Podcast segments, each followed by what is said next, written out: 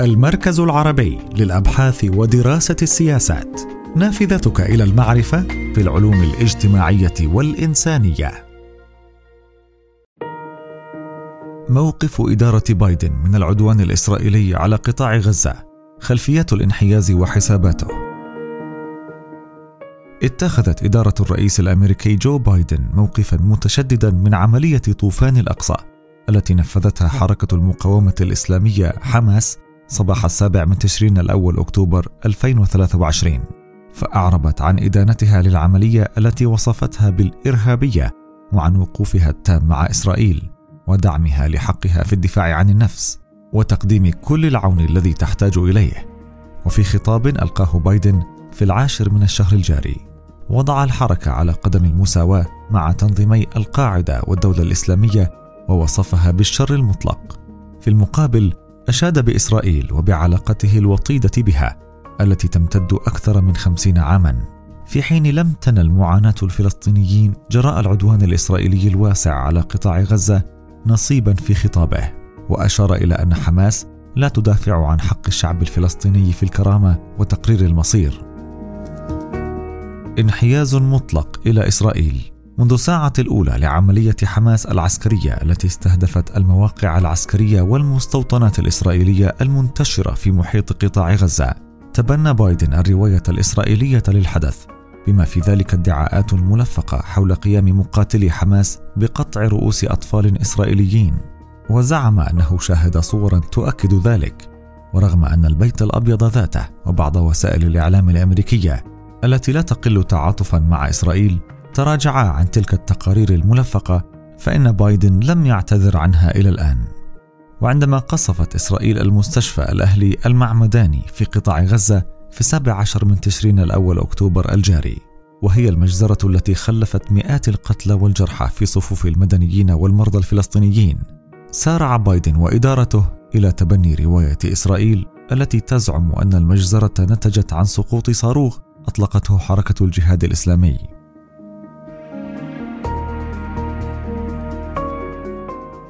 وذهب بايدن أبعد من ذلك في تأييده سياسات إسرائيل.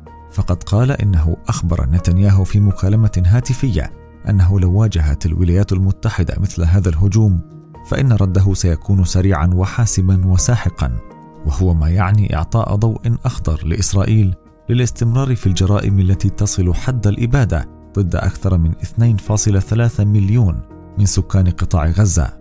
وقد أكدت مذكرة داخلية مسربة من وزارة الخارجية الأمريكية هذا التوجه.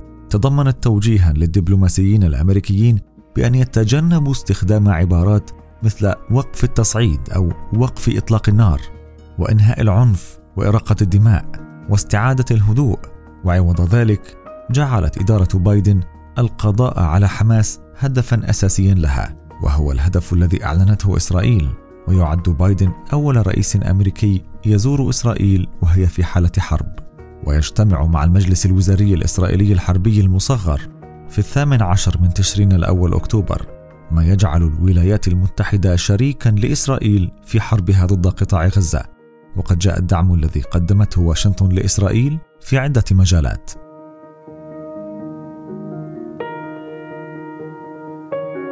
خلفيات الانحياز الأمريكي المطلق إلى إسرائيل. تفسر جملة من الأسباب الانحياز المطلق لبايدن وإدارته إلى إسرائيل وهي اولا الشغف الشخصي لبايدن بالصهيونية وبإسرائيل وهو لا يفتأ يعيد تصريحا أطلقه منذ عقود يتباهى فيه بصهيونيته لا تحتاج أن تكون يهوديا حتى تكون صهيونيا وهو يكرر دائما أنه لو لم تكن هناك إسرائيل لكان علينا أن نخترع إسرائيل. وقد أعاد تكرار هذه المواقف في خطابه في العاشر من الشهر الجاري الذي كان الأكثر تماهيا مع إسرائيل وتبنى على نحو مطلق موقفها. ثانيا الحسابات السياسية فاقتراب الانتخابات الرئاسية العام المقبل يمثل فرصة لبايدن وللديمقراطيين لتقديم أنفسهم باعتبارهم داعمين أقوياء لإسرائيل وأمنها بعد سنوات من التوتر مع نتنياهو وحكومته اليمينية واستغلال الجمهوريين ذلك لاتهامهم بالتخلي عن إسرائيل خصوصا في ظل مساعي إدارة بايدن لإحياء الاتفاق النووي مع إيران. وتظهر استطلاعات الرأي تراجع دعم الديمقراطيين لإسرائيل وتحديدا في صفوف الجناح التقدمي في الحزب. وكانت علاقات بايدن قد شابه توتر كبير مع نتنياهو. هذا العام تحديدا على خلفية إصرار حكومة الأخير على تمرير حزمة قوانين الإصلاح القضائي التي تسببت في انقسام إسرائيلي حاد. ويزعم الجمهوريون أن صفقة تبادل السجناء بين إيران والولايات المتحدة الشهر الماضي أيلول سبتمبر وما تضمنته من إفراج مشروط عن ستة مليارات دولار مجمدة تعود لإيران. ساهمت في تمويل عملية حماس رغم أن إيران لم تستلمها حتى الآن. كما أن إدارة بايدن وجدت نفسها في موقع الدفاع عن سياستها الشرق أوسطية فقد حملها بعض الخبراء مسؤولية ما جرى في السابع من تشرين الأول أكتوبر وعدوه دليلا على فشل مقاربتها للشرق الأوسط التي قامت على توسيع الاتفاقات الإبراهيمية التي بدأتها إدارة دونالد ترامب للتطبيع بين دول عربية وإسرائيل في حين تجاهلت الفلسطينيين. ويسوق الناقدون هنا تصريحا لمستشار الأمن القومي الأمريكي جيك سوليفان في التاسع والعشرين من أيلول سبتمبر 2023 أشاد فيه بمقاربة الإدارة في الشرق الأوسط قائلا إن منطقة الشرق الأوسط أكثر هدوءا اليوم مما كانت عليه منذ عقدين من الزمن وكان الافتراض القائم هو أن تحقيق نوع من السلام بين العرب وإسرائيل سيرغم الفلسطينيين على القبول بما تريد إسرائيل فرضه عليهم بعد أن يجدوا أنفسهم معزولين في ظل تطبيع سياسي واقتصادي عربي إسرائيلي. في حين أن الأحداث تثبت أنه لا يمكن التغاضي عن معاناة الفلسطينيين ومطالبهم المشروعه بالحرية والكرامة والاستقلال. ثالثا علاقة التحالف الأمريكي الإسرائيلي الوثيقة إذ إن الولايات المتحدة تنظر إلى إسرائيل على أنها قاعدة متقدمة لها في المنطقة. وهي تشكل حجر الزاوية في مقاربتها الأمنية في الشرق الأوسط إلا أن الهشاشة الأمنية والعسكرية التي بدت عليها إسرائيل صباح يوم السابع من أكتوبر فاجأت واشنطن وصدمتها وزعزعت ثقتها بها. وبهذا المعنى يهدف التدخل الأمريكي المباشر إلى منع حدوث انهيار إسرائيلي محتمل في حال توسع الصراع. وما قد ينجر عن ذلك من تداعيات على الحسابات الاستراتيجية الأمريكية وبما أن إدارة بايدن جاءت إلى البيت الأبيض معلنة أن الصين هي التحدي الجيوسياسي الأساسي للولايات المتحدة وبدرجة أقل روسيا فإنها سعت إلى تخفيض الالتزامات الأمريكية في الشرق الأوسط.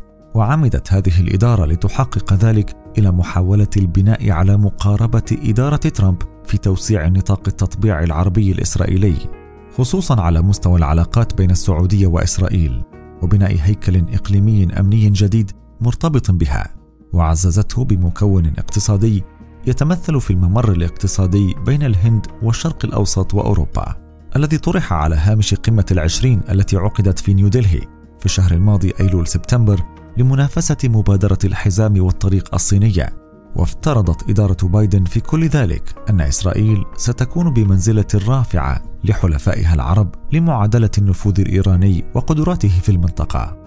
إلا أن ذلك بدا كأنه يتداعى بعد هجوم حماس الأخير.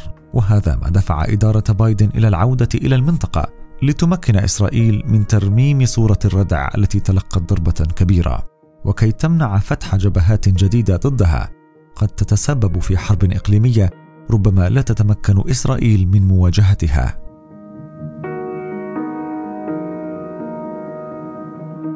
في الختام تهدد العملية العسكرية التي نفذتها حركة حماس والمقاربة التي تبنتها إدارة بايدن في مواجهتها بتقويض الاستراتيجية الأمريكية في منطقة الشرق الأوسط. فالانهيار الإسرائيلي في الساعات الأولى للعملية وزيادة الوجود العسكري الأمريكي في المنطقة بهدف ردع إيران ووكلائها عن فتح جبهة جديدة مع إسرائيل إذا استمر عدوانها على غزة قد يجران الولايات المتحدة إلى حرب إقليمية لا ترغب فيها. فهي تريد أن تركز على تحدي الصين لها. أضف إلى ذلك أن غياب رؤية أمريكية واضحة في المنطقة وتوتير الأوضاع فيها.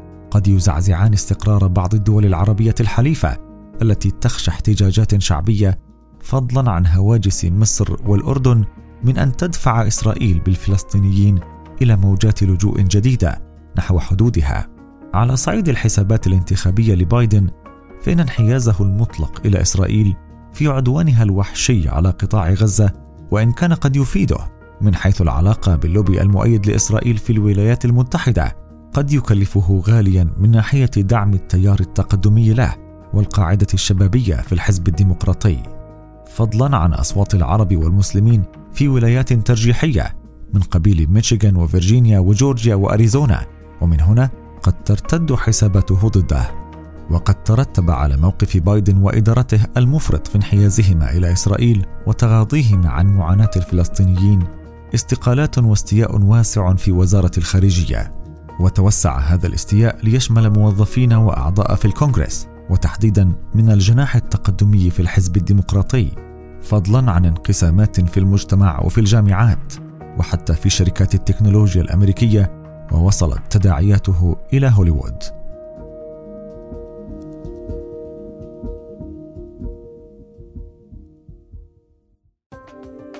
لمتابعة أخبار المركز وفعالياته. تجدون تفاصيل المواد والأبحاث في وصف الحلقة على منصة البودكاست التي تستمعون منها وموقعنا الرسمي.